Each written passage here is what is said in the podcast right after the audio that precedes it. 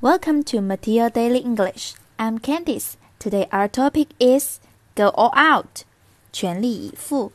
Go out 是出去，Go all out 是我们都出去吗？其实 Go all out 就是说全力以赴的去做某件事情，等同于 do one's best 或者 spare no effort。例如，We must go all out to fulfill the task。我们必须全力以赴完成任务。